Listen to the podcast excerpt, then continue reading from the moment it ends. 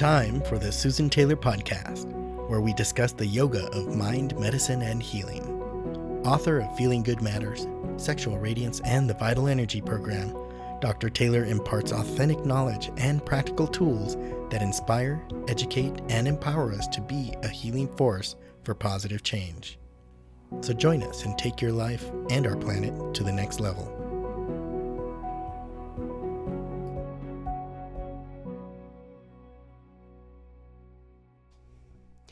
Hello, and welcome to episode 87 Rewire to Relax Create Biological Balance. In today's world, there's no question that relaxation is a core ingredient for living with health and vitality. In today's episode, I'd like to discuss the core components needed for relaxation, relaxation and brain health, and the outcome of being biologically balanced. Relaxation is a state of being free from tension and anxiety.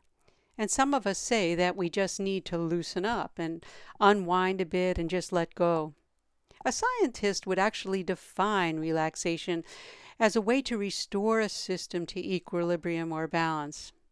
You know, I prefer to use the scientific definition because it is in line, you know, it's in line with the healing and biological balance that we talk about and that means to bring our system back into homeostasis. Relaxation is a learned response and it must be done systematically to reap its full benefits. When we enter the deeper stages of relaxation, we get substantial cognitive boosts to our cells in our brain, and our cells also repair and regenerate themselves. And our body reaps those physiological benefits. With this in mind, the key is being able to bring your whole being into a relaxed state. Now, although the purpose of this episode is not to really talk about what we need exactly in place to relax, I would just like to review them. And if any of you want me to continue discussing them, we could always do another podcast on them. But I would just like to say to relax, we do need to have a few things in place a stable and comfortable body, because we all know that if the body's comfortable, then it's easier to relax. Just look at our posture. Our posture will determine if we could even relax. We also need a balanced breath with little to no pause to regulate the nervous system, and many of you have taken my courses on meditation. I talk about diaphragmatic breathing. And then we also need a process that is repeatable and systematic. In other words, when we relax, we need to create a habit, and I'll talk about that later, a groove in which we can learn to relax. And then our mind will bring us into that almost spontaneously once we start practicing. This episode is not again about elaborating on the foundation steps, so let me know, as I said, if you'd like me to do a separate podcast on that. I tend to be partial to systematic practices because it has complete benefits. It, but you must decide if that's something that you would like to do. But the key is to take action and establish a habit of relaxation, whether it be five or ten minutes, once or twice a day. So let's turn now and talk about our brain and relaxation. How do we rewire to relax? Without training, your brain, or I should even say your mind also, because the mind and the brain are one, is actually reactive. It seeks comfort above all else and chases whatever's right in front of you.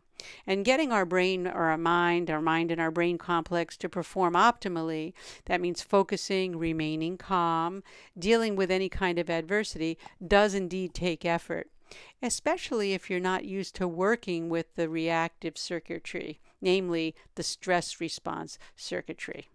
That's a very reactive circuitry that just comes upon us without us even having to think about it.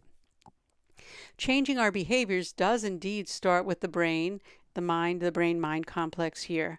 And we know that the brain is extraordinarily pliable. And with the right tools, namely, in my view, breath training, supporting a relaxation training, you can rewire your brain pathways to respond better to changing situations. In addition to rewiring your brain for happiness, focus, and calm, so it's not only for challenging situations, but we can rewire it and have more happiness, more focus, and more calm. And I mean calm literally, also literally would mean consciously aware, living in the moment, which brings into relaxation in and of itself. Keep in mind that there is a difference between disconnecting from stress and resolving stress. I'm talking here about disconnecting from stress. That's the foundation, that's the core of all the principles that I talk about and I give in classes. Because disconnecting implies that our perception is clear and we respond rather than we react. So keep that in mind. There's a difference between disconnecting and resolving, you know, when we're talking about stress. We're talking here about disconnecting. When we're established in the practice of relaxation, stress no longer really takes a hold on us. It's uh, you know sending us down, as I say, the rabbit hole. The stress chemicals that cause the muscles to tense up, our respiration rate to increase, our pulse rate to rise, and our brain pathways to change actually becomes under conscious control. Being aware of the science behind stress and deciding to relax, you actually can counteract the stress chemicals. Let's turn a bit to the science behind stress. First, stress is a response to a perceived threat, and I've said that over and over again. As we learn to relax, our perceptions change, and what was once a threat no longer alarms us. But let's say we get into a fearful state. After all, fear drives these emotions.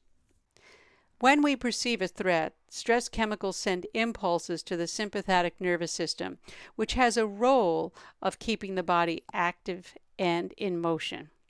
When the sympathetic nervous system is active, the opposing function is the parasympathetic function, which its role is to conserve energy. So here we have becoming active, and the other one is conserving energy.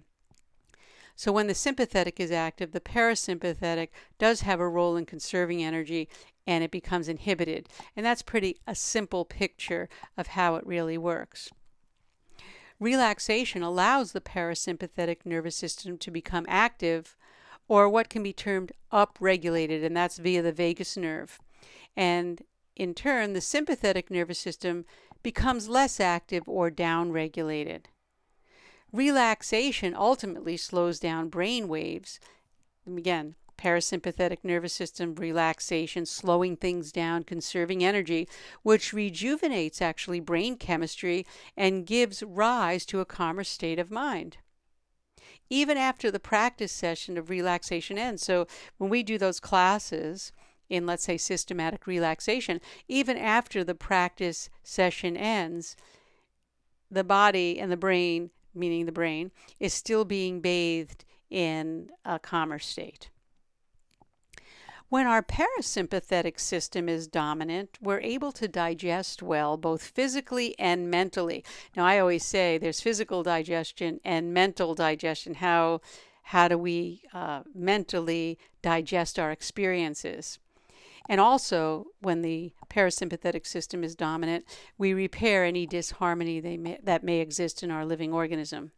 So we create biological balance, right? We're repairing. We're also really digesting optimally. During the time of parasympathetic upregulation or stimulation, our breath becomes slow, deep, and complete, not choppy, shallow, or irregular, and our digestive system works well both physically and mentally. The body can focus on repair, including reduction of inflammation, tissue repair, and hormone production for that matter. So we have to think about if we're suffering from inflammation, it's probably from a stress response, and relaxation would help. If we take a subjective measure on this, people feel fully present and alive. Many report feeling safe and confident. So, when the sympathetic nervous system is on standby, which is natural in a balanced state, and the parasympathetic nervous system is more active, people are in what I call a buffer zone for stress. So they're going to have a different perception, they're not going to react, uh, they're going to just respond. They have the energy to get through the day, but they can stay calm and present even in challenging situations. There are two key places to consider when creating biological balance. And we're talking about here relaxation. One of the first tasks that I use in working with clients, people, students, etc., is to really assess and support the person's ability to downregulate their stress response. By assessing the diet, I can see where the weakness may be. Yes, I said diet because A diet that is not a good match for someone causes stress. Certain dietary practices cause instability, resulting in stress. Now, there's a difference between diet and nutrition. Nutrition is where certain uh, chemical reactions that cause stress uh, take place. Nutrition is how we nourish ourselves. So, even the foods that we choose. So, diet and nutrition. So, diet and nutrition are key players to work with when someone is not able to relax. I always start with that, unless uh, something uh, is something else stands out. I also work with breathing techniques. As I mentioned earlier, the nervous system dictates the stress response activity. When we learn to breathe using our diaphragmatic muscle, then we stimulate our parasympathetic nervous system. And as you may recall, that creates relaxation. All yoga, relaxation, and meditation practices, of course, need to be taught starting with the core foundation of diaphragmatic breathing, since it is the ingredient to control relaxation. It's important to acknowledge that each person is unique in their perceptions and responses do vary. That is why it's necessary to assess how quickly and smoothly does the system deactivate. In other words, ask yourself, how quickly do you mentally and physically digest events that may take you from feeling relaxed? Is it a couple of hours? Is it days? Is it, you know, months? How much do you hold on to things? If you find yourself holding on more often than not, I would, you know, perhaps you can begin to establish a daily habit of relaxation. The most difficult part of this is not having an established routine to follow. So here's how you can get started. When you do something over and over again and get the same result, it quite literally builds a neural pathway between the action and the outcome.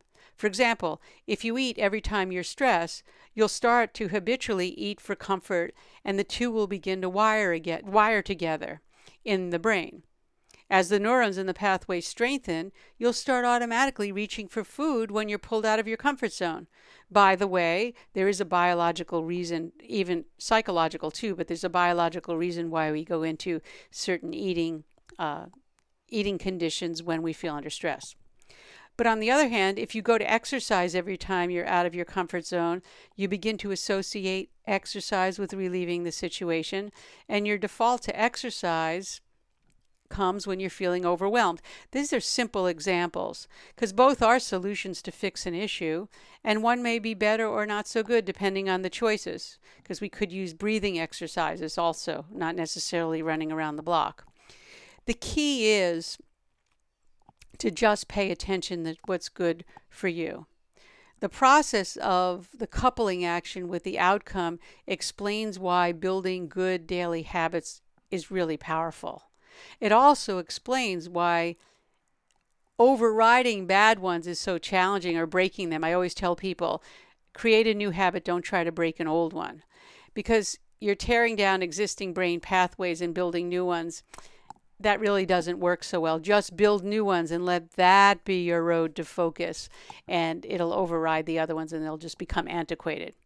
So, here's how to build a new habit of relaxation. Try out these four uh, steps for the next 40 days and it'll help you get into a habit. Some people say 21 days, I say 40 days, and some people have even said up to 66 days, I've seen in the literature, but that's uh, not quite strong enough for me to say that. So I would try 40 days. The first thing is to acknowledge that you want and or need to change. You need to be aware. You need to say, hey, you know what, there is a problem. I'm stressed and I see myself not functioning as best as I could. So acknowledge that. The second is to create a systematic routine. Here's an example pick a time during the day, five to 10 minutes. Close your eyes and check in with your breath. I always choose breath because that regulates your nervous system. And without having that tool, you can't regulate your nervous system. It's short lived. Learn how to diaphragmatically breathe. We have plenty of things classes and uh, CDs with that in it. So create your systematic routine. And again, I'm giving you an example five to 10 minutes.